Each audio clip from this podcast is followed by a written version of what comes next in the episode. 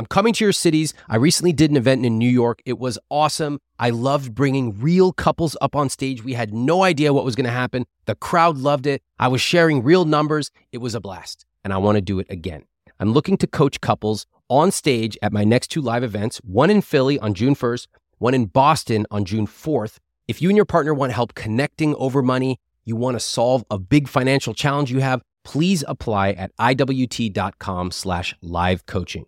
If you and your partner struggle to come up with a shared vision of your rich life, if you have different priorities about spending and saving, if you just can't get on the same page financially, I would love to coach you live on stage in your city. It is free of charge. You can apply at iwt.com slash live coaching. I'll see you in Boston and Philly. Recently, I had an event in New York City. I had hundreds of people come and I brought actual real couples up on stage and did a mini podcast right there in front of everyone. It was awesome.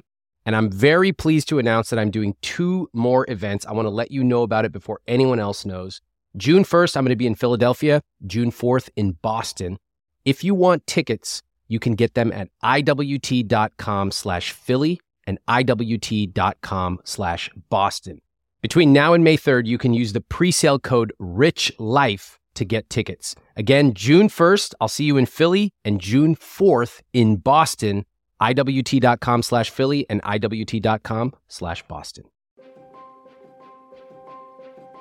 How can you expect to afford a dog whenever you're saddled with so much debt you can't see out of it? Like, she says this to me a few times a week, right? And she's right. And, you know, I saw it whenever we were dating, you know, down for whatever. Alex was always down to like go on a quick trip or, you know, just do whatever. Now she's become so much more uptight. The concern of money is always on her mind. Just, it's just, it brings her down, you know, and I, I hate to see that. It makes me feel like I'm the problem, you know? At least that's the way it makes me feel like I'm the one that's bringing in the problems and she's the one that's cleaning up after the mess. What do you do if in your relationship, one of you is interested in talking about money and the other one just wants to avoid it? This is common in lots of couples. Inevitably, the more interested person starts trying to talk about money. Then they get ignored. That escalates to nagging the other person about money.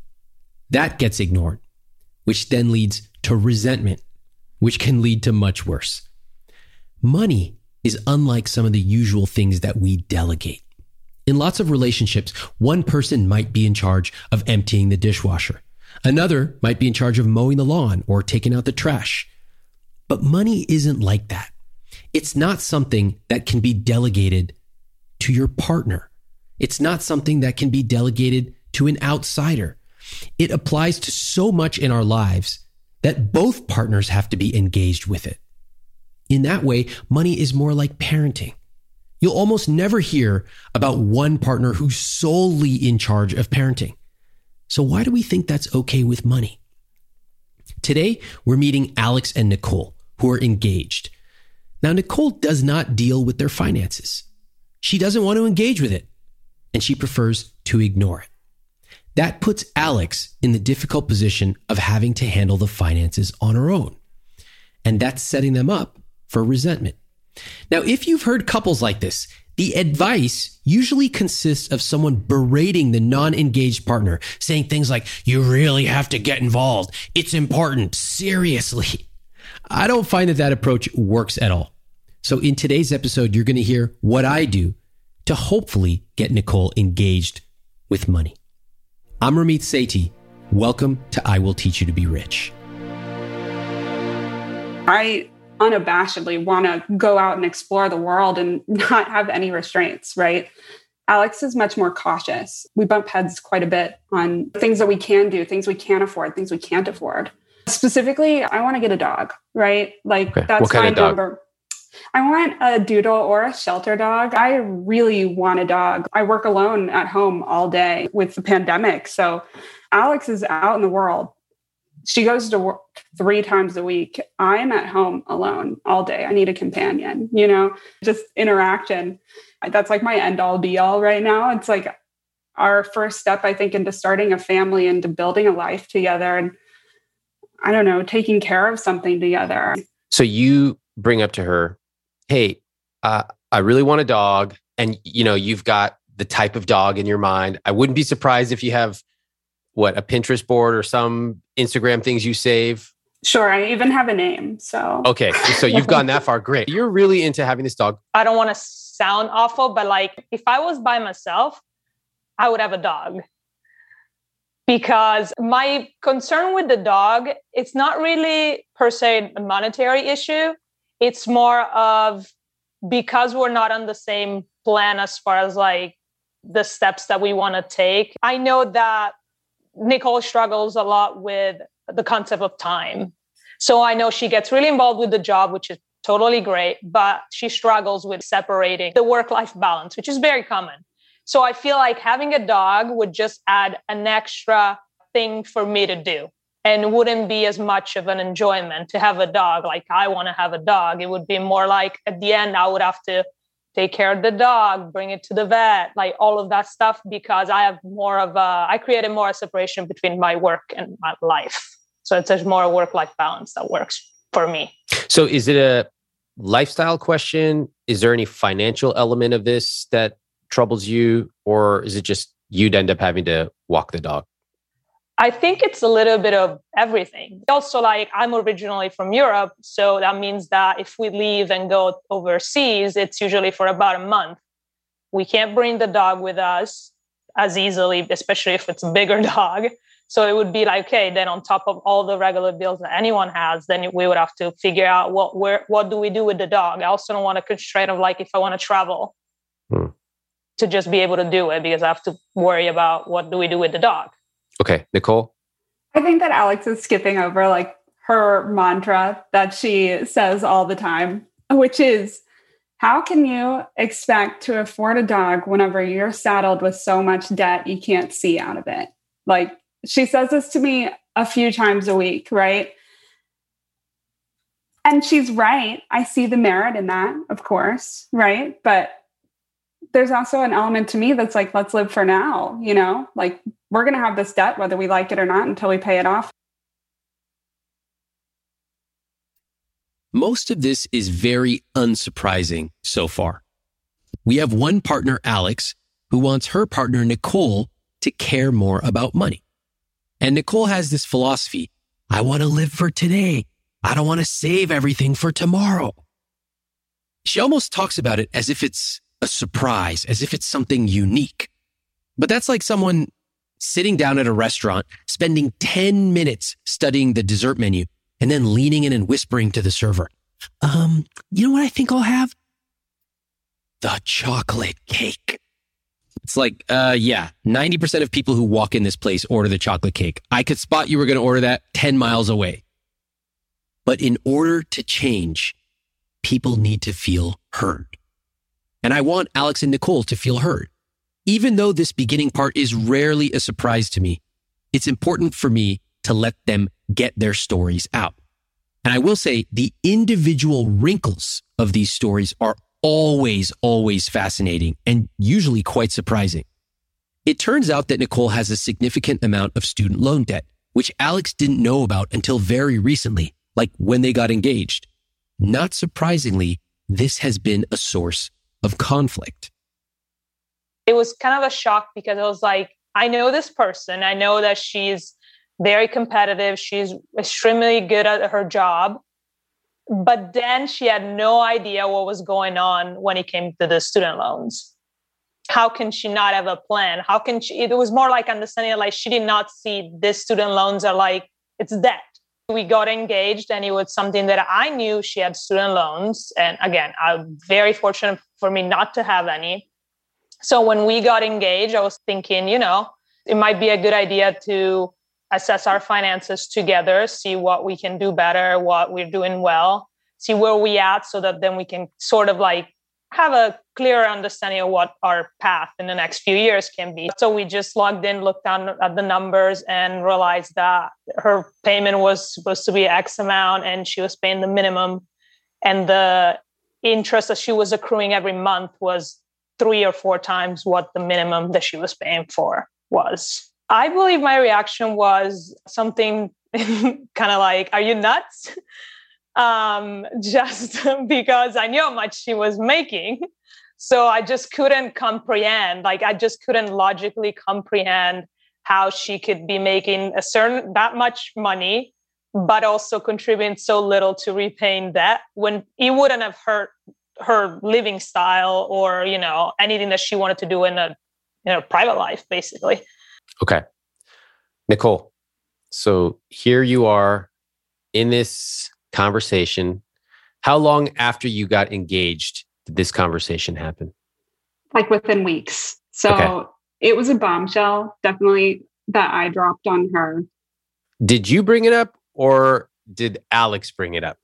Alex brought it up. Alex, you know, we're talking about our future, our money situation, you know, pl- wedding planning, you're going to talk about budget, finances. And so I, I let the ball drop. At the time, it was about a $100,000 worth of student debt. So, and how much is it today?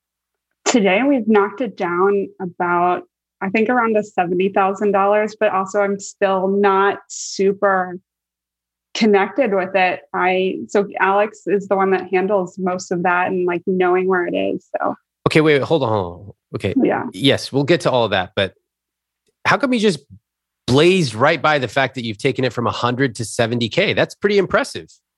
Remember my philosophy. Take the win. So many of us live under constant stress when it comes to money. When we look at our numbers, we actually start holding our breath. When we even think about our finances, our heart starts beating faster, which means that when something good actually happens, we rarely pause and acknowledge it. We hardly ever celebrate it. Do you realize how much that sucks? You spend your entire lives feeling bad about money. Then when something good happens, you just glumly take another bite of that bagel and go, ho hum. And then you go on with your day. I used to have this problem. I'm not naturally a celebrate kind of guy. So when we'd launch something huge, I would go, nice job. And then I'd get right back to work. What's next? It was my wife who finally told me, Hey, you just published the second edition of your book. You were in Times Square. We need to celebrate. And she was right. We have to take the win to celebrate when something good happens. And when I say celebrate, it could be something as simple as a candle on a piece of cake or as exotic as an international vacation. But it has to be something you take the time to mark, something you look back on a year from now and remember it. Those celebrations seem small, but they are part of the journey to treating money with respect and joy. If you ever follow me on Instagram, sometimes you'll see me post about my behind the scenes travel experiences, coffee tours, salsa making classes in Mexico, all kinds of culinary stuff in India. And I'll get a lot of people saying, Where do I find that Kyoto notepad maker that you found? And one place you can find that is Viator. In fact, my wife and I used Viator to book a Segway tour where we took a tour of a new city and we had an amazing experience, something we never would have thought of doing on our own. They offer everything from simple tours to extreme adventures. And with over 300,000 bookable experiences in 190 countries, there's something for everybody. Plus, Viator's travel experiences have millions of real travel reviews, so you have the information you need to book the best travel activities for your trip. When you book a travel experience with Viator, there's always flexibility and support with free cancellation, payment options, and 24 7 service. Download the Viator app now and use code Viator10 for 10% off your first booking in the app. One app, over 300,000 travel experiences you'll remember. Do more with Viator few years ago, I was at a tea tasting in New York with one of my buddies. I thought it was going to be a normal tea tasting. Suddenly, six people from Japan come in. They pour basically three thimblefuls of tea, and we tasted. I've never tasted anything like that. And they tell us if we were to buy that, just the three thimblefuls, it would be $75. Now, drop for drop, that's the most expensive thing I've ever had to drink. Not all of us have the time or the money to buy that specific tea from that specific mountainside in Japan. But what if you could capture that feeling of the care and the love, even the way that they served it to us? What if you could bring that to your home every morning? Well, I want to introduce you to one of our newest sponsors, Pique Tea. What makes Pique Tea special is that the tea is cold extracted using only wild harvested leaves from 250 year old tea leaves. That makes the tea rich in minerals and other beneficial compounds. Now, the greatest part is that Pique Tea is zero prep. There's no tea bag that you have to steep for the perfect amount of time. Pique dissolves in cold or hot water in seconds. It's already pre measured, it's perfectly brewed, and it's perfect to take if you travel. My team's been trying Pique Tea, and they especially love the Pu'er green teas. For a limited time, get up to 15% off and a free quiver with 12 tea samples with my link, piquelife.com slash Ramit. That's P I Q U E L I F E dot com slash Ramit, R A M I T. It's all because of Alex, because she put me on a plan. She really kind of sat down and organized our finances and, um, you know, made a real strategy for what to do. So mm-hmm. it, it was impressive, but it's all, it's all her, you know, unfortunately, I still don't know much about how we got there, I guess, or um, the real the real beats that it took to get there. I just am not as connected as I should be with it. You want to be? No, but thank you for be. being honest. I actually love the honesty. Normally, people who have no interest in their money make excuses. Yeah, I really should. I know I should. It's a lot of shoulds. Nicole just straight up says she doesn't want to hear or think about it. That's actually refreshingly honest. Hey, I just talked about taking the win a few minutes ago. I'm going to take the win right now. I'm dealing with someone who's actually being honest with me. This shows me that Nicole is self aware, which is a very good start. That's honest. Yeah, I I don't know what it is about like personal finances or money. It just it makes me feel like I'm working in my personal life and I work enough hours, you know, so but I understand that these are my finances and this is my personal life. This is our future together. So I know that I need to be more involved. And what's the pattern that has emerged between the two of you? For example, who's the one who brings up the money conversations? Alex, 100% of the time, yeah. always brings up the money. Yeah. And who was the one who asked to be on this podcast? Alex, of course. Mm-hmm. Mm-hmm. I know that it's unfair of me not to, like I'm fully aware of that. And I think that I judge myself. Like it's an awful thing to put that all on Alex. But I have no interest. I just mm-hmm. I can't find the interest. I I try to have interest and I've tried to, you know, sit down and look at spreadsheets and I don't know, like graphs that Alex puts together on like our timeline and stuff like that. And I just I cannot get excited. But but those sound horrible to me. like like okay, if you gave me a really cool graph, I mean, do you think I'm going to get excited about that? I don't think anybody would. Exactly. I am not excited myself, and I do all those things. It's just like things that I'm trying. I'm just trying, really trying to figure out what can work for her. Mm-hmm. And how how long do you talk about this stuff for? I would say that it, the conversation usually lasts about a minute to two because she's automatically shuts off about it like she doesn't want to talk about it but like they're very very short because they're just there's no interest. And so it's like it gets shut off immediately. So how, how does it go? Just have the conversation with each other. I'd like to understand it.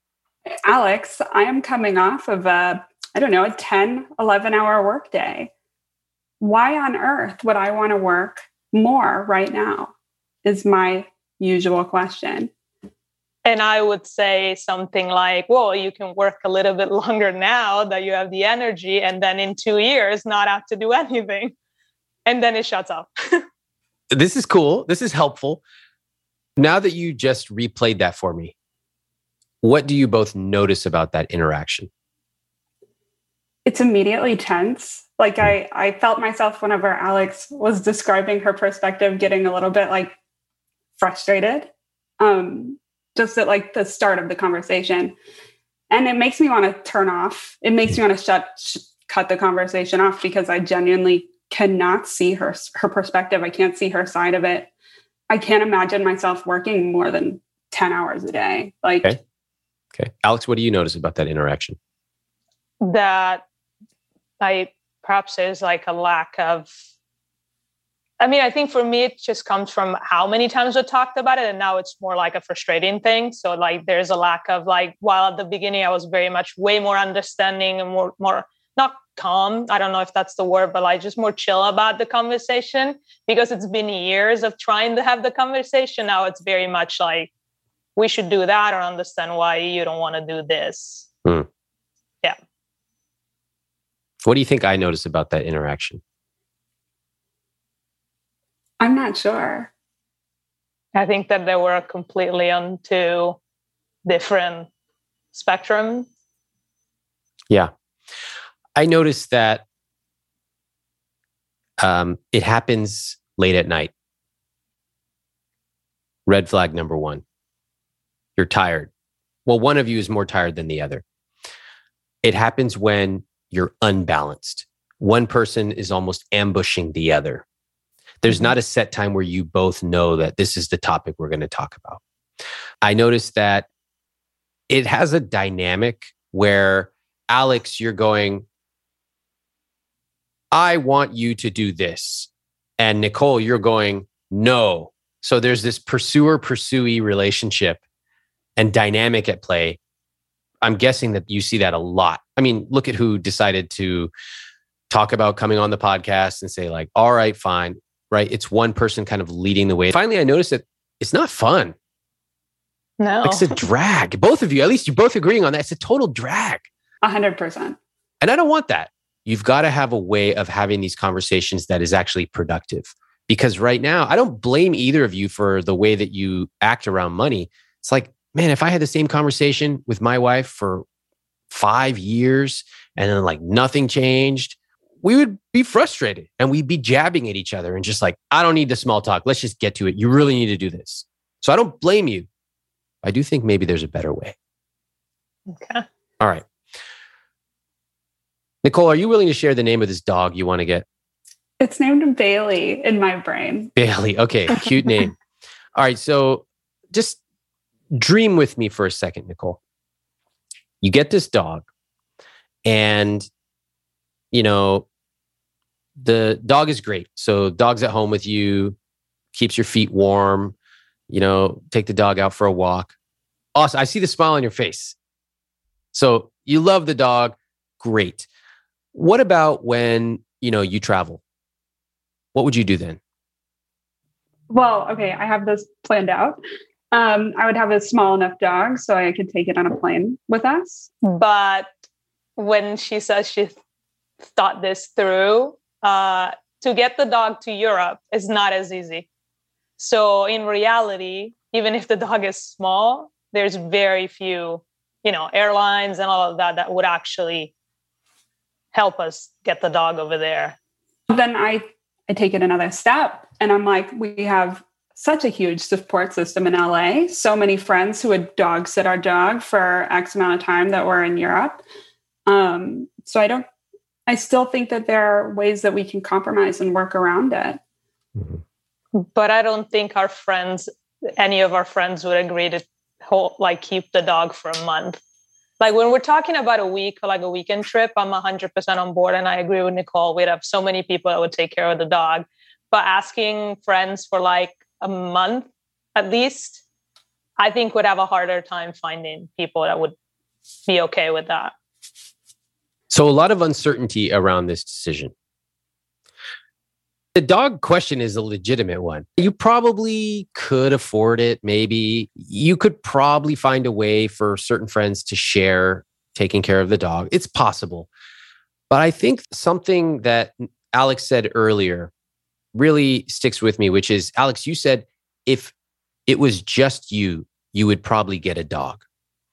But it's the fact that the two of you, and I think the implication was you're not quite sure if Nicole can manage things properly with this dog. Am I interpreting that correctly? Yes. Okay. Time wise, but also money wise. Okay. Nicole, do you do you see that?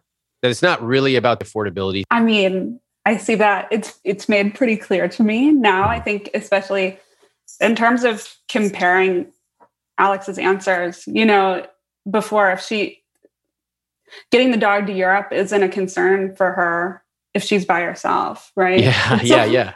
So how can it be different if it's the two of you? Exactly. So it makes me feel kind of bad that she doesn't have, I guess, like the faith in me to be able to take care of a dog. So that's that's what I want to focus on today. Because whether you get a dog or not, that's not my focus. I think that's a detail in the grand scheme of your lives. But I do think that if you're planning to get married and start a family, you want to have a partner you can trust and somebody you can rely on.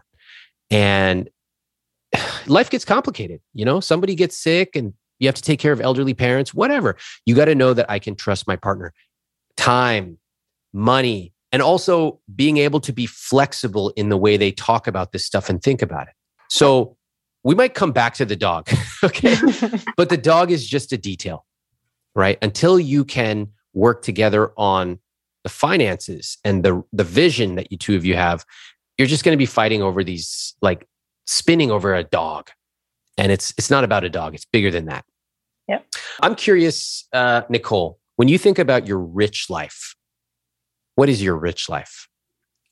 Um, you know, doing what I love, moving up in my in my career, and um, you know, getting to travel, sure, but building out this family because I think that it's whenever you say rich life, it could be so much more than just finances, right? It's having a big family, it's having the dog, it's having it's it's being happy, right? I want to start family planning. I want to um I want to have a couple of kids, you know, I want to and I know that that's more expensive for us because we're LGBT, but I want to have a big family of my own. You know, we both come from larger families. I guess having the people there, having the family, having the experience to go see our own families and watching that grow is something that I really want. You mentioned the costs. Um, talk to me a little bit about what those costs are for you. Yeah, so we would, we're two ladies, so we would have to um, get a sperm donor. I'm so glad that Alex and Nicole shared this moment. These family planning expenses, like a sperm donor, are common expenses for LGBTQ couples. But if you're in a heterosexual relationship, it's likely you never even thought of this. I know I didn't until I talked to my gay friends who told me they spent over $125,000 on a surrogate for their son. That's money that came directly out of pocket. This is yet another example of how money is political. Think about what gets covered, for whom. That's one of the reasons that I insist we talk about the links between money and politics. And I want to give a special shout out to my coworker, Sydney, who instantly recognized that this would be a part of Alex and Nicole's story. I didn't catch it, but she did. And I want to thank her for that. I And so, know. what what are the costs with this? you can get sperm for a thousand dollars, right? On some nicer clinics, it costs a lot more, you know, up, upwards of ten thousand dollars, and you know that's something that makes me nervous because that's just the sperm. You know, that's not insemination, that's not hospital costs, that's not doctor's visits, that's not diapers, that's not that's not school, that's that's your base cost. That's the first cost. Where for straight couples, that's free. You know, Yeah, yeah. sperm is free. Then on top of that, let's say that we can't get pregnant um, without IVF, then we have to do IVF, and each round of IVF is thousands of dollars. What if it doesn't take the first time? And it likely won't. So already, you know, we're looking at a huge cost. You're starting in the deficit, and that scares me. And that's why you know, I know that I need to change. And that's why, like, in terms of getting interested in money in some kind of a way to be able to plan for this stuff. Um, because right now it's just kind of looking a little bit bleak. It sounds expensive. I don't I don't want to minimize it, but the rest of your lives that you both described, it's a beautiful life. You know, you're traveling, you have children, you're seeing family, you're going. That's arguably more expensive than having those children in the first place. True. I guess it's the cost coupled together, you know, because I want to be able to afford to have this rich life. But the thought of the down payment on this life, which is starting those lives, getting the sperm, getting the the treatments, getting the having the babies, you know, like that, that is nerve wracking. Yeah. So if someone were listening to this and if they were very mathematically oriented, they would say, Well, Nicole, I don't get it. You know, you have said that you're not interested in money and you've articulated this vision of what you want. You even know that it's expensive to have children. So why don't you just start handling your money? That's what they would say. I would not say that. What I want to know is what is stopping you from engaging with your money? I don't know. I genuinely like don't know what my my block is. It's maybe it's not being able to focus because I'm not interested in it, but I know that it's something that's crucial and vital. Maybe it's like an initial maybe it's a subconscious kind of fear, you know, from actually growing up and starting that. Like that could totally be it. Nicole is giving me a little bit of the innocent doe routine. What, me? Little old me? I have no idea why I can't engage with my money. Most people use this technique because it works. How can you argue with someone who says, I'm just not interested? But I'm not going to let her off that easy. There's a puzzle here because Nicole has these vivid visions of a dog, Bailey, and having a family and traveling. But the fact is, she can't do any of those things unless she engages with her money. This is one of the reasons I started I Will Teach You to Be Rich because I'm fascinated with the difference between what we claim we want and what we actually do. So I started probing with Nicole. I have a friend of mine who's always cold. She told me she and her partner have totally different temperatures when they sleep. She goes to bed in a flannel pajama. She's got extra blankets. Her partner's running hot. So now she recently started testing the pod cover from 8 Sleep, one of our sponsors. Before she goes to sleep, she gets on the app, cranks up the heat, and when she gets into bed at night, it's already warm and waiting for her. The pod cover by 8 Sleep fits on your bed like a fitted sheet and it collects information. It has sensors. The pod then uses that information to understand what you need to get better sleep. You can set it to heat up or cool down before you get into bed. It also adjusts while you sleep. And you can set it to change temperatures to gently wake you up in the morning. Best part, there are two zones. So if you run hot and your partner runs cold, you can each set your side of the bed to exactly how you want it. Improve the way you sleep by using my link at 8sleep.com slash Ramit for $200 off plus free shipping on their high-tech Pod 3 cover. That's 8sleep.com slash Ramit, E-I-G-H-T, sleep.com slash Ramit, R-A-M-I-T, for a better, smarter sleep. I get tons of email every single day, and I want to give you a behind the scenes look at how I manage emails from my team, from my family, and from you. I use a piece of software called Superhuman, and this is an email software that I actually pay for out of my own pocket. It works with your existing email service like Gmail or Outlook. And let me share how it saves me over 10 hours a week. So here are a few things I love about it. First off, it splits my inbox into different streams so my important emails come into one place. It's not cluttered with a bunch of subscriptions everywhere. Next, I use keyboard shortcuts, unlike you barbarians who literally click and peck through every single email. U to mark it unread, S to star it, J or K to cycle through messages. I use keystrokes to schedule messages, like when I want to ask one of my coworkers a question, but I don't want to send them an email on a Saturday. Now, I can work through dozens of emails in minutes using this. And Superhuman just introduced an AI feature, which allows you to take a huge email with all these people chiming in automatically summarize what's going on in a few bullet points. It'll even draft emails for you. So, if you want to buy back your time, Superhuman is a no brainer to me. It's something I spend my own money on and I love it. Right now, all IWT listeners will get a free month of Superhuman you can get started at superhuman.com slash Ramit. That's superhuman.com slash Ramit, R A M I T. So both of my parents are blue collar workers. My dad's a truck driver and my mom is a postal worker. So I grew up with a lot of anxiety around money. It, it always made me nervous because my parents had credit card debt. So I never got a credit card. You know, like how much? Ah, not you know it's like one of those things where never your kid and you just don't know but i do you know it's enough that i could feel as a child feel the stress feel the feel the worry surrounding it right? do you remember phrases that you overheard them talking about with money growing up struggle. Um you know uh, mortgage second mortgage you know Really? like those things. Yeah you know it's it's things that you're not sure of the specifics but you know that something happened right? So was money ever a source of positivity for you growing up?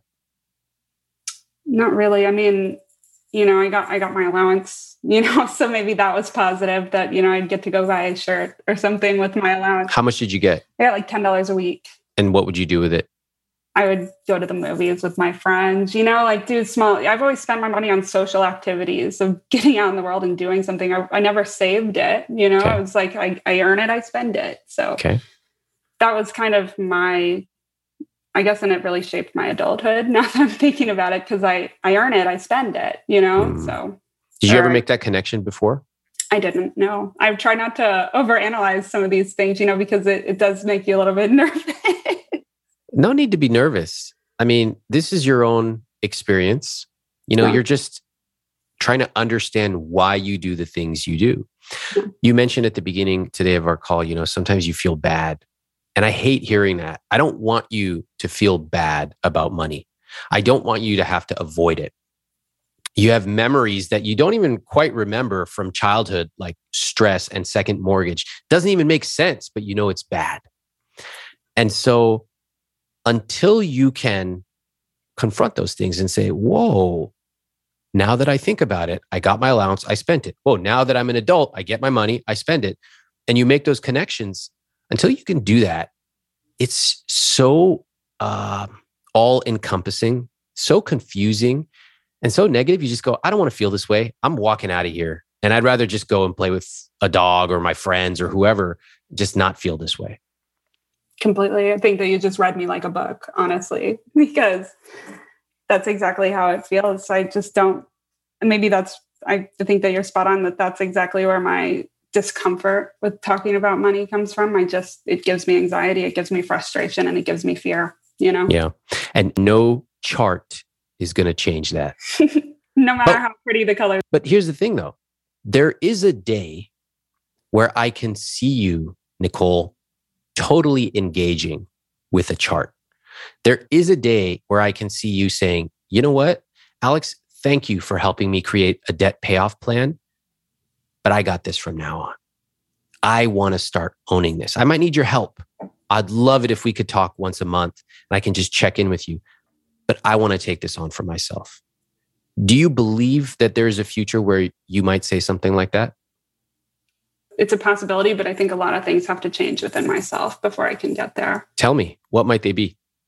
I don't know, I guess like a willingness to confront my fears or I don't know, I guess like my my habits or you know, and a willingness to plan out my future. You know, I'm such a person that's I want to live every day for that day and not think about tomorrow. I don't know if it's just like something where I don't really want to grow up and commit to being an, an adult, right? Or like if it's I mean, who who knows what the real issue there is, but I also feel such a comfort.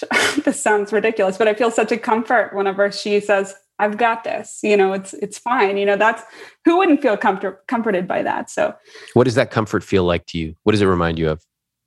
I don't know. I guess it reminds it reminds me of an authority figure. I guess I don't know. I don't want to like make it weird, but like almost like my parents. We've got this. Mhm. You can walk away and you can spend that ten dollar allowance that you have, and we've got everything else. You know, that's that's what it feels like to me. So Alex, does that resonate with you? That she feels that way? Yeah, a hundred percent. And it's and in a way that's the I am glad that I can provide that sort of like source of non-anxiety because she knows that I've got it. But I would also kind of like would love to also relax a little bit and remove that anxiety from my plate as well because then I feel like I'm always always thinking because I know that that's how she wants to live her life and that's how I would want to live my life too. Honestly, I wouldn't want to worry about anything, but, but I wish we could swap every once in a while. But right now, that's that's just not possible. I'm more like I'm, I'm the doer. I'm the fixer. I I just I'm the thinker, the planner. And what is Nicole? Nicole is the I don't know. Like she I, I think it's just also the set of skills that we have. Mm-mm-mm. It's not that. Nicole, what are you in the relationship if she's the fixer and the planner and the doer and the thinker?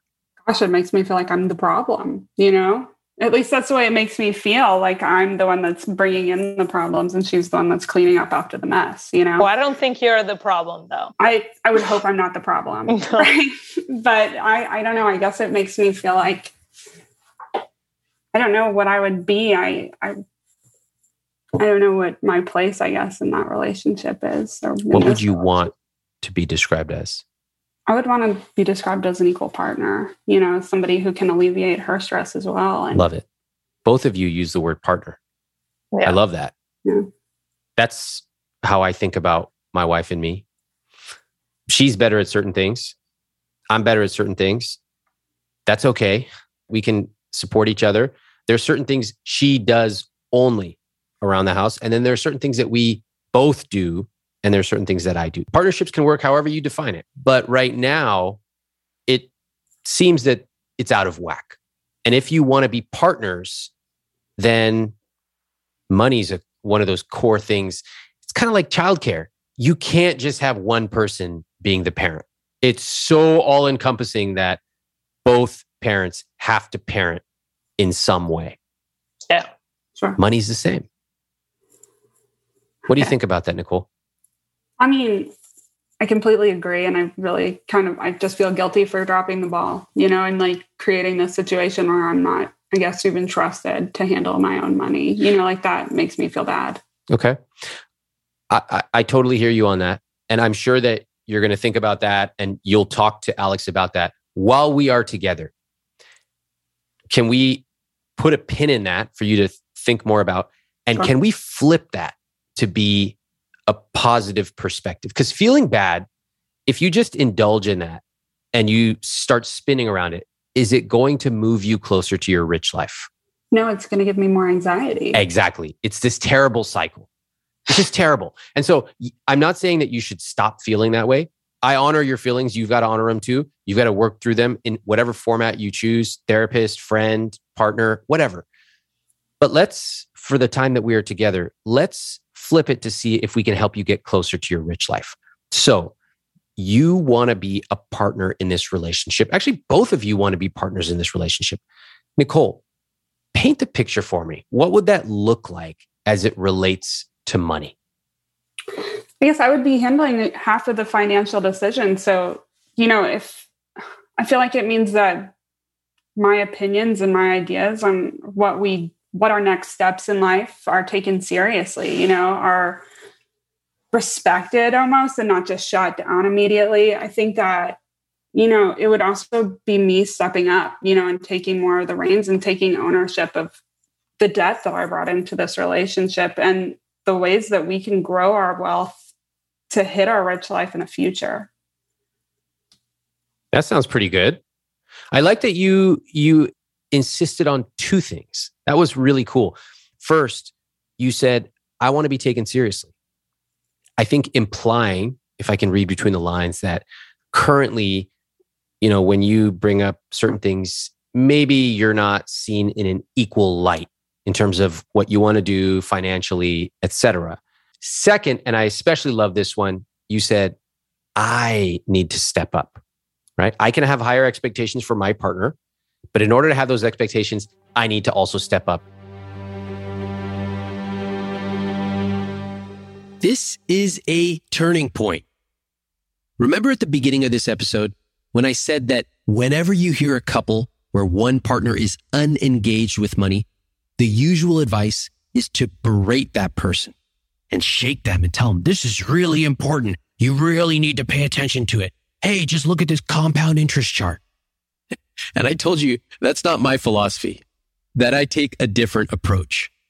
Well, here we are just a few minutes later, with Nicole herself admitting that she needs to step up and that she expects to be taken seriously and that she wants to put more skin in the game and take responsibility for her finances. How do you think that happened? It's all right here, right in front of you in this episode. Think about it and think about how you can apply that to your rich life. Because finances and all of it, it's become such a big central part of like my life, our lives, and our relationship that it's almost kind of like that's in a way 80% of what we are, right? You're the so, financial person and she's the what? Dog lover.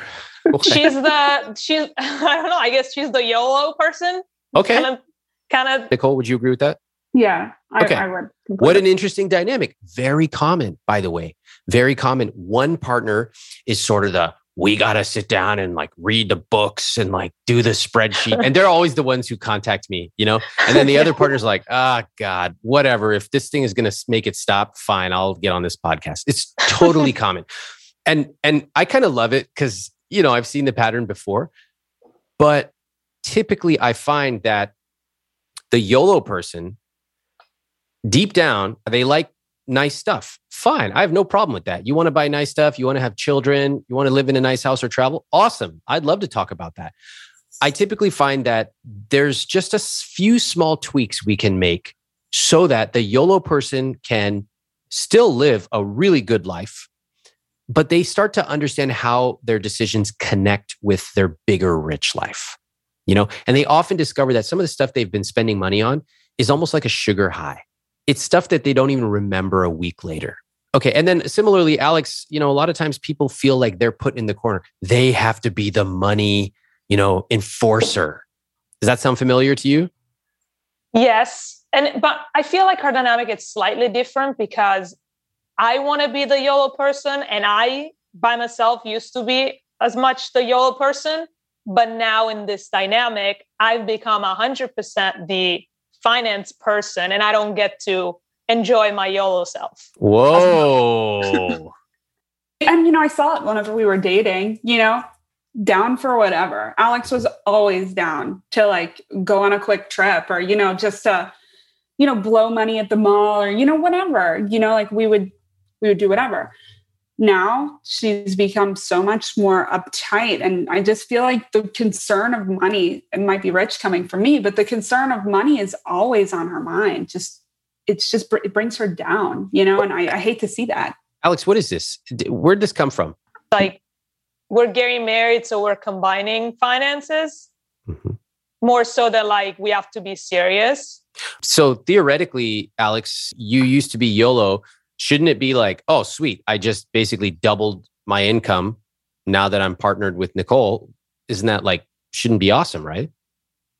Yes. And that's why the, everything then kind of started with the student loans because, yes, we did double the income, but we also, for me that had zero debt, we also added a hundred plus thousand dollars of debt. Mm-hmm. So did we really double the income? Okay. And, and what is your conclusion? What is your answer to that question? I think we, more than doubling the income, we doubled the power that we have to tackle the debt because I am contrib- we're contributing 50 50. Because I was like, if you have that in a way and we're right, trying to, you know, we're becoming a family, we're tra- trying to create a family. As long as you have that, I have that. Hmm. Even though legally it's not mine, right? But it's like, you know, it's part of if she has that and she can't do certain things, I also can't do certain things. So I'm 100% down to contribute 50 50. Mm-hmm. Okay. Uh, go ahead. That was her idea, by the way. So, like, I never asked for her to pay my debt yeah. or to like feel like she needs to take on this huge responsibility. Like, for me, student debt and like going into college i knew that i was going to come out with student debt. You know i think that it's very normal for people i i don't know i guess like americans at large but especially people from my area to come out with debt you know? So i, I knew that i was going to come out with that. So you know it's just something where i was like just going to live with that you know? And it was nicole shocking.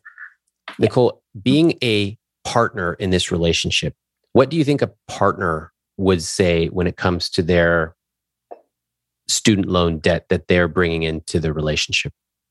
I would, and what I tried to say, it's my debt, you know, like I don't want you to feel pressured to pay for it, you know, like I understand that we're getting married and we're, we're, we're embarking on this joint life together. You know, I completely, that's what I want, you know, but I also know that I have to pay that. And I, hate that she's taken it on. Like it makes me feel guilty and it makes, it makes okay, me feel let, let me pause right there. You're about to spin into all the negative things.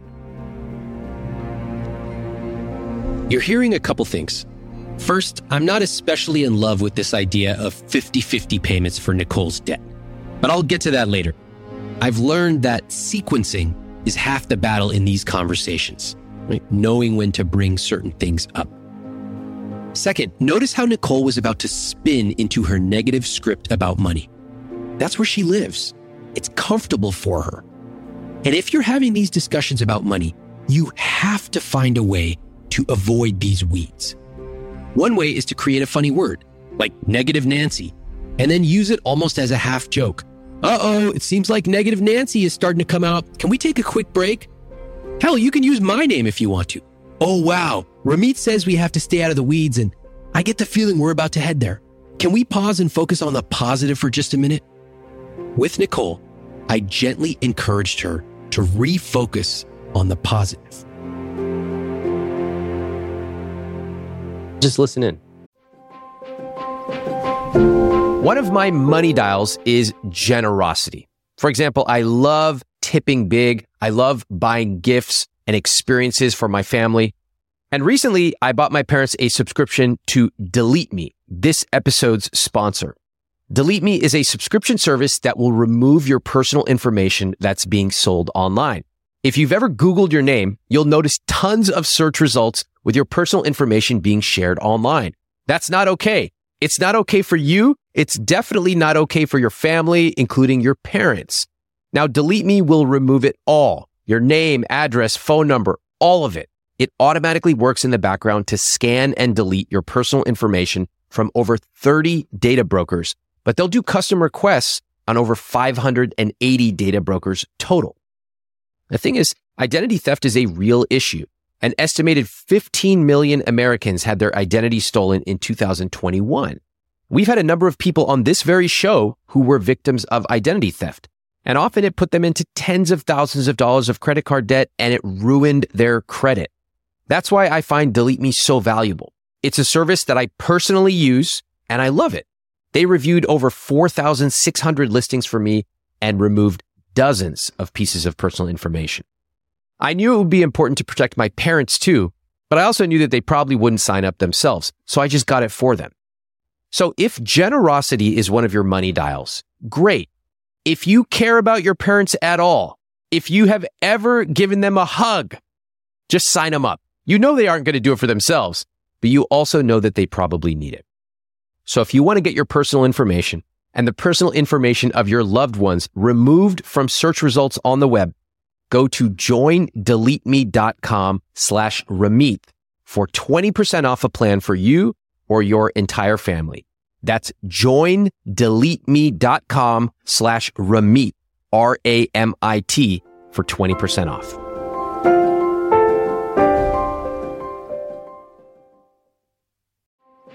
Okay, here's the scenario. You go to In N Out, you get the meal. The whole thing costs $7.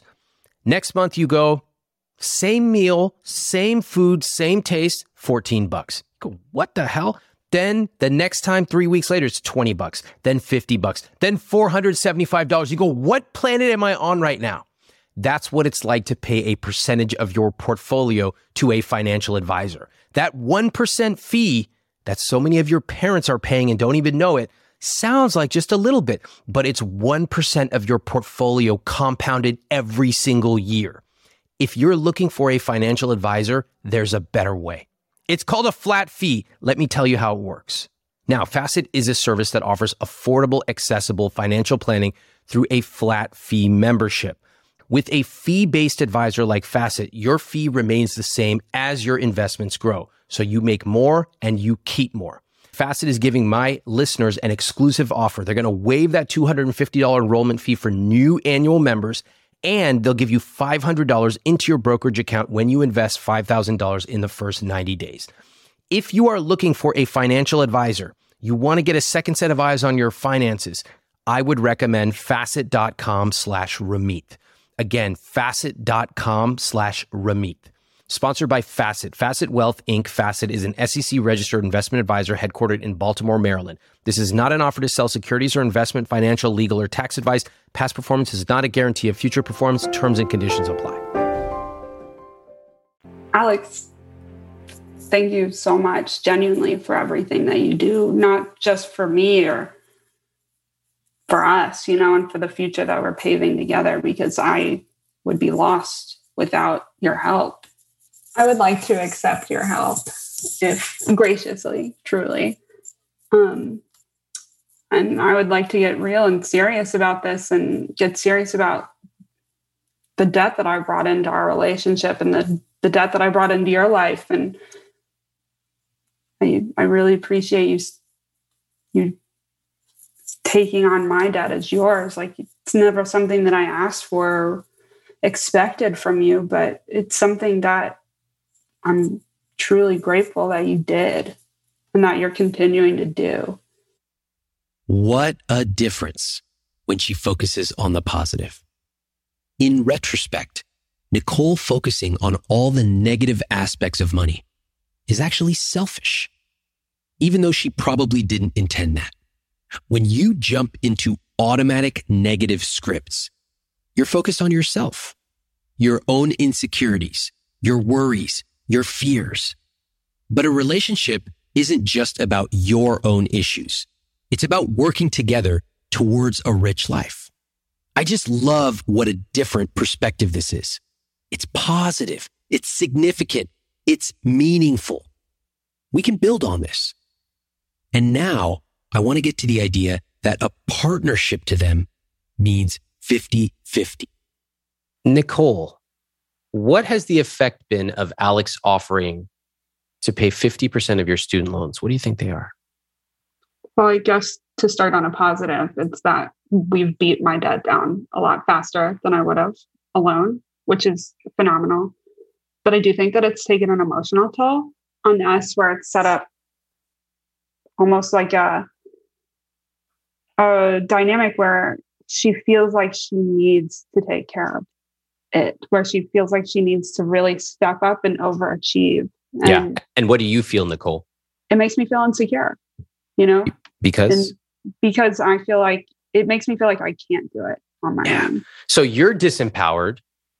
Alex, you're like, what happened to my YOLO life? I used to be able to just go anywhere. And the two of you have this weird dynamic where it's almost an authority figure, but not really. Uh, You can't quite label what Nicole is in this relationship.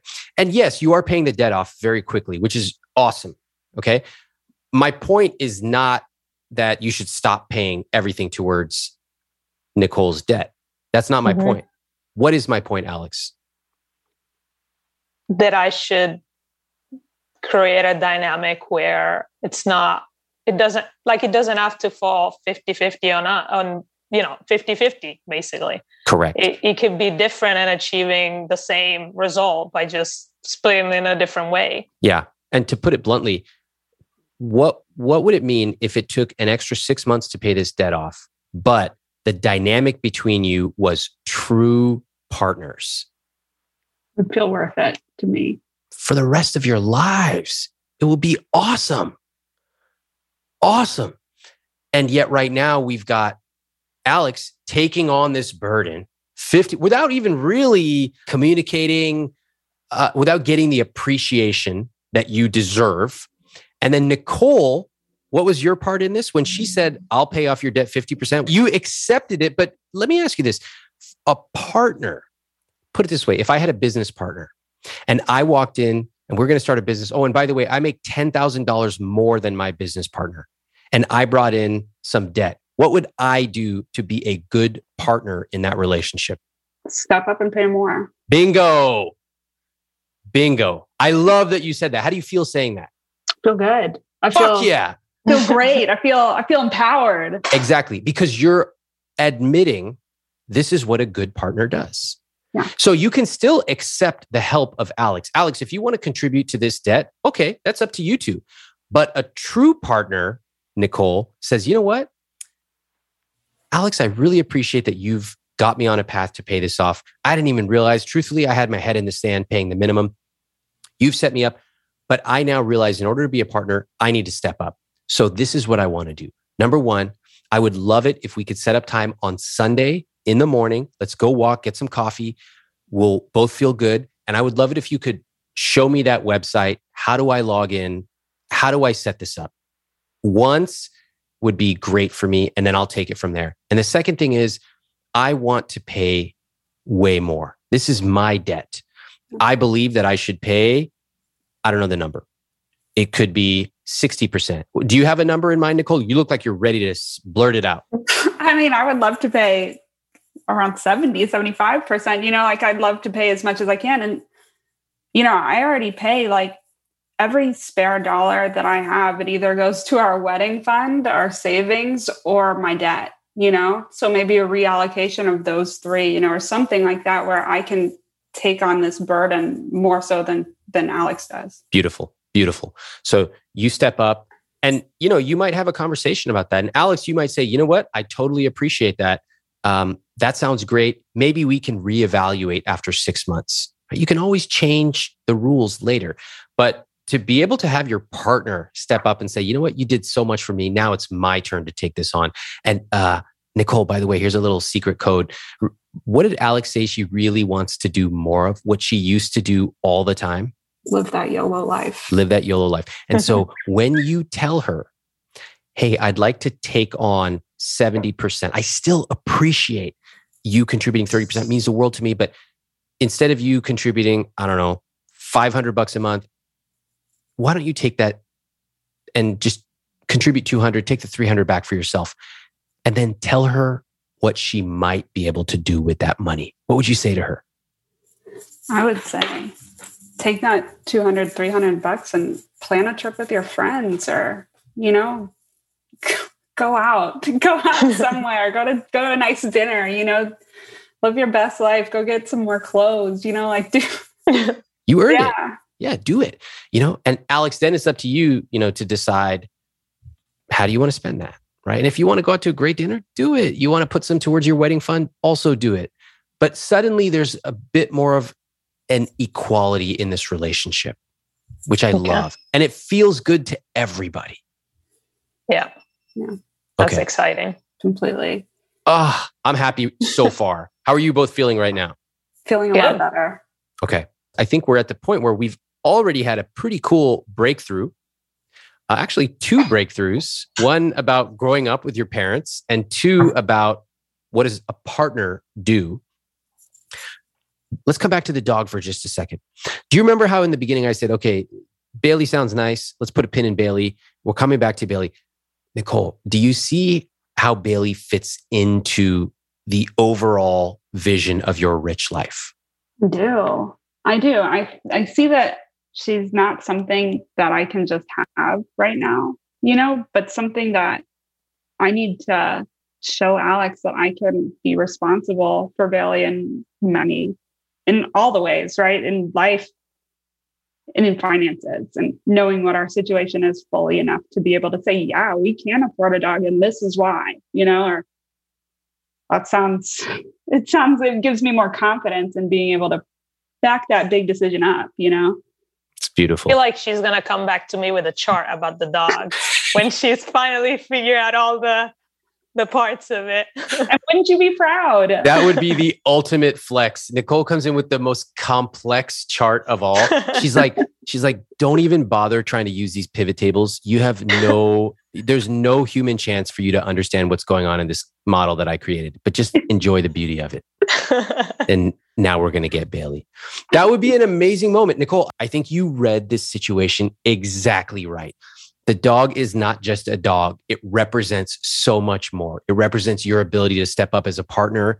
It represents your ability to plan all of that. If and when you demonstrate that, I think it's going to have an awesome discussion between the two of you. Maybe you decide to get a dog, maybe not. That's up to you two.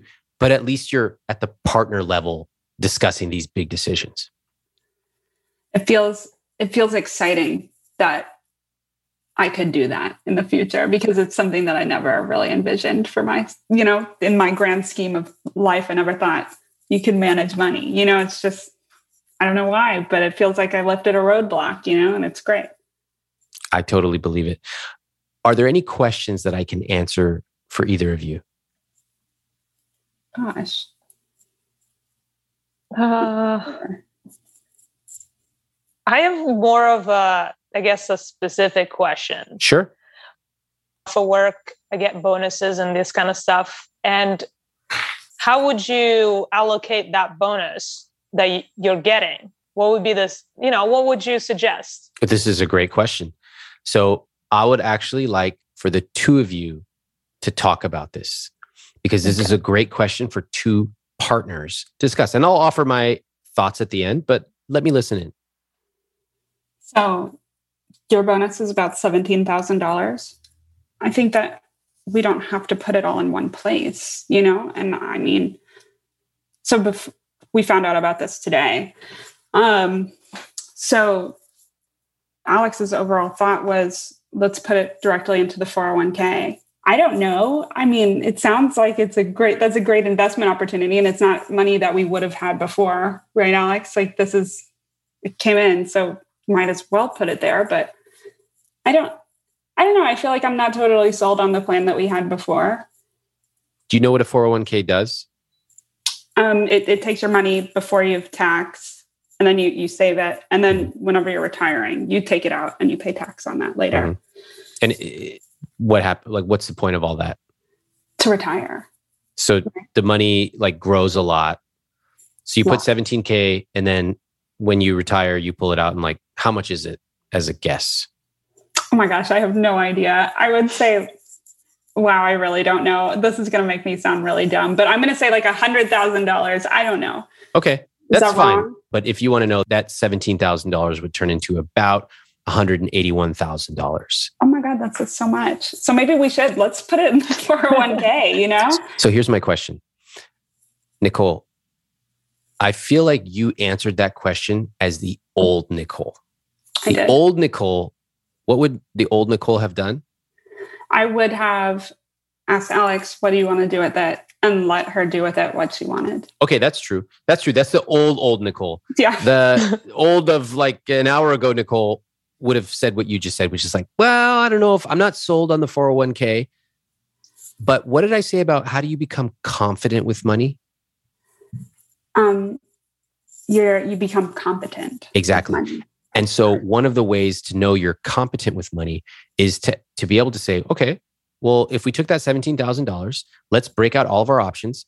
First question, if you put it in a 401k, how much is that going to turn into? You got to know the basic numbers. Otherwise, how can you make a decision? Yeah. And I think that is what Alex is really looking for in a partner. You want to get a dog? Okay, but tell me everything. Show me the plan and let's have a discussion about it. And any partner, if they come up with an idea, proposal, they got to be able to back it up, right? Just as we would do at work. So 17,000 bucks over about 35 years conservatively turns into about $181,000. That's pretty cool. It's way more than what I would have imagined. And I think what's cool about it too is, you know, this isn't money that either of us were expecting. This isn't, you know, this is money that not necessarily you worked hard for it, right? This is, but this is money that fell into our lap. That's lovely, you know? So it's yeah. lovely to contribute that for later. Yeah. So now you start to have this conversation where you go, wow, okay, so that's option one. That's a great option. Oh my God, high five. Like, we didn't even expect this, but that's an amazing option. Okay, let's play out option two YOLO. Let's just go out and take an amazing trip. Yeah, we could do that. Maybe we can find some middle ground if it were me, it might, you know, I have my own rule of thumb. When I get unexpected money, I take 50% of it, I invest it, I take 50% of it, and I spend it. Okay. That's my rule, though. I wouldn't recommend that rule for you because you're in a different financial situation. I might do something like, what do you think? Which direction do you think my rule would change for you? You would inv- like invest the majority of it, but still keep some for the the reward and that's the, exactly the right yeah pick, pick the number what number do you think would make sense for you I would put everything in the 401k. Okay. And if I need to spend a thousand, I'll just grab it from the money that it's already sitting in my account. Okay. That's cool if it was just you. But yes. now you're in a partnership. So what do you think that an answer might be that would honor what both of you want with your money? To just take some of it and plan a trip. What percent? What percent should you invest and what percent should you YOLO? I would probably invest like 80% of it and then 20% do something with it now. Okay. Okay. I have the discussion now. Now you two are getting specific. I love when you two of you get specific because then you can really like talk about real details. Otherwise, it's just like, this is what I think, and it's up in the sky. It's too crazy when you're up there. It's actually dangerous because people start talking about this is what I feel, and feelings are good, but I don't want you talking about this stuff for three hours. Okay, you've come with a proposal, Alex. I think 80% in our 401k, which will turn into like a lot of money, six figures. And I think we should take $3,400 and what? What are you going to do with that money? I would uh, I would put it towards our honeymoon. Great. Okay. Ask her. Ask Nicole what she thinks. Would you Would you want to do that? Add that extra thirty four hundred dollars to the honeymoon? Do you think that would be a a good way to use that money, or would you want to do something sooner than that with it?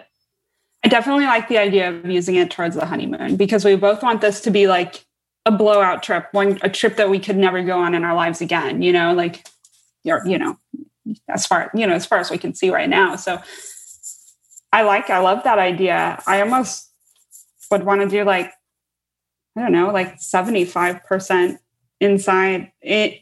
You know, around that same, but you know, like thirty four hundred, like why not 4,500? I don't know.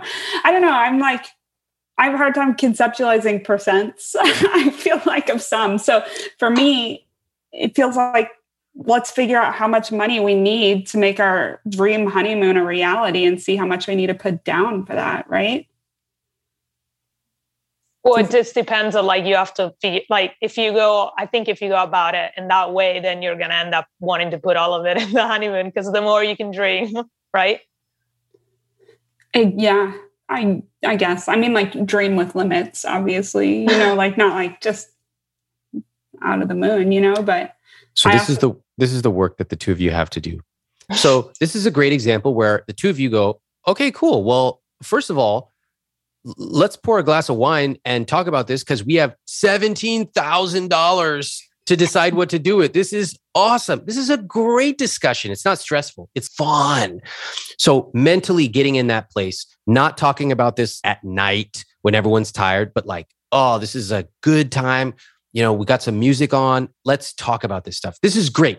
Second, Nicole, you said, I don't know how to think in terms of percentages or I find it difficult. Cool. I bet Alex could uh, work with you and say, well, let's talk about it. Here's how the numbers break down. What do you think makes sense? I don't know. That seems a little, if we do that, then we're actually costing ourselves $50,000 at retirement. So what if we do something else? That's how you have that discussion. That's amazing. And I didn't even think about what it would cost us in the future. You know, that's like an element that I didn't even bring into it, like yeah. that opportunity cost in that future. Yeah. So, Alex, did you catch that? You oh, were thinking opportunity cost, right? Right off the bat. That's not how she thinks about money yet. Yes. But she will, and both of you will. And suddenly now you're going to be speaking the same language. Oh, it's so good. Okay, so money can be joyful. In this case, you have a perfect opportunity to talk about money in a joyful way because you have 17,000 bucks to decide what to do with. Oh, that's amazing. Yeah. Exciting. Let me leave you with just a, a few last parting words. And it's something that you actually just said, Nicole. It just it really perked my ears up. You said, We want to go on a honeymoon. That's like once in a lifetime. Like we could never go on that again. And I want to share something with you. So we went on a really amazing honeymoon. Uh, it was long and it was in different countries and we saw all kinds of stuff. And we had also described it as once in a lifetime. And on the last night, my wife, when we met and we started talking about money, she had more of a sense of scarcity than I did. I was like, we can just make more money, compound interest. You know, it's so cool, tax advantaged accounts. And she was not thinking like that. We, we spent a lot of time working together. She took money seriously. She got her own outside training. She worked on her money psychology. She worked on her earnings. We are total partners. It's awesome. And on the last day, we were in Thailand. We're looking out on this sunset. It was like out of a movie. And she goes, Normally at the end of a trip like this, I would be sad because I know we could never come back. But now I know if we ever want to come back, we can. What a moment, right? For my partner, my wife, we're just at the same level. We're total partners. And every year after that, except for COVID, we have done a similar trip. Mind blowing, crazy. We did it together because we had to plan all year how to do it, how to earn enough, all that stuff, but we did it. So I love that little verbal slip up you had, which was like once in a lifetime. Maybe it is. Or maybe it's something that the two of you who both love traveling can do frequently. Wouldn't that be special? A dream. Yes. All right. That's what money can do for you. I wish you both the best. It is such a pleasure to talk to both of you. It was lovely to talk to you. Thank you so much for changing my mind about money. the thing I love most about today's episode is the transformation. Nicole came in here openly not caring about money, even though Alex wanted her to. It would have been very tempting to sit here and lecture her about, you really should do this, retirement, tax advantages, and compound interest. Trust me, if a compound interest chart was going to change anybody's life, it already would have. Instead, there was a way of meeting her where she was. Nicole has a vision of her rich life.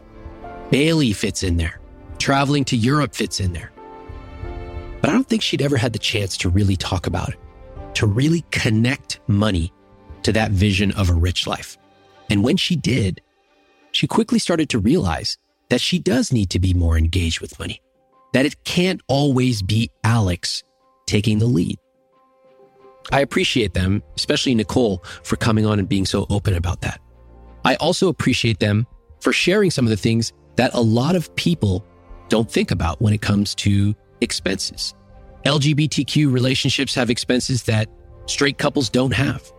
And I also want to thank my coworker Sydney again for flagging that.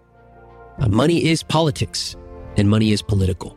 And you'll continue to hear about that on this show. You know, it's interesting. Nicole was able to change her mind about money. There was no magical chart no magical spreadsheet I gave her that did it. It was her changing her own psychology. And you could hear it on this episode. A lot of people think that they need some magical spreadsheet to change. No. In order to change, it's about making a decision to change, and it's about mastering your money psychology. If you are interested in mastering your money psychology, I have a program a lot of you don't know about. It's called Wealth Triggers and it helps you master your money psychology so you can take dream vacations, so you can design a life you love. You can learn more at iwt.com slash wealth. That's iwt.com slash wealth. As always, thanks for listening to I Will Teach You to Be Rich. Thanks for listening to I Will Teach You to Be Rich. I'm Ramit Sethi. Please follow the show on Apple, Spotify, or wherever you listen to podcasts. If you haven't read I Will Teach You to Be Rich, my book, pick up a copy. You can get it at any bookstore or any library, and it will show you the specific tactics for how to build the I Will Teach You to Be Rich system into your personal finances.